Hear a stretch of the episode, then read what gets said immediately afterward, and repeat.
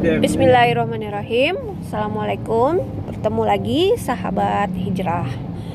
Kali ini ada suatu cerita Yaitu Jika engkau melihat seekor semit, semut terpeleset dan jatuh di air Maka angkat dan tolonglah.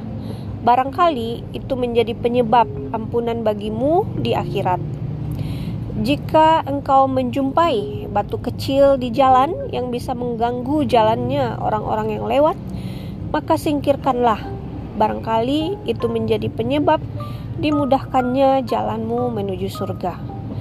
Jika engkau menjumpai anak ayam terpisah dari induknya, maka ambil dan susulkan ia dengan induknya.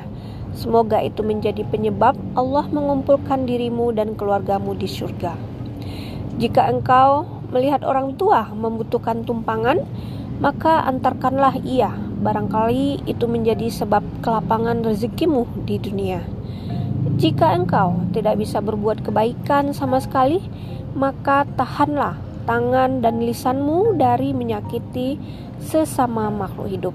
Setidaknya itu akan menjadi sedekah untuk dirimu. Demikian sahabat hijrah. Selamat beraktivitas. Assalamualaikum warahmatullahi wabarakatuh.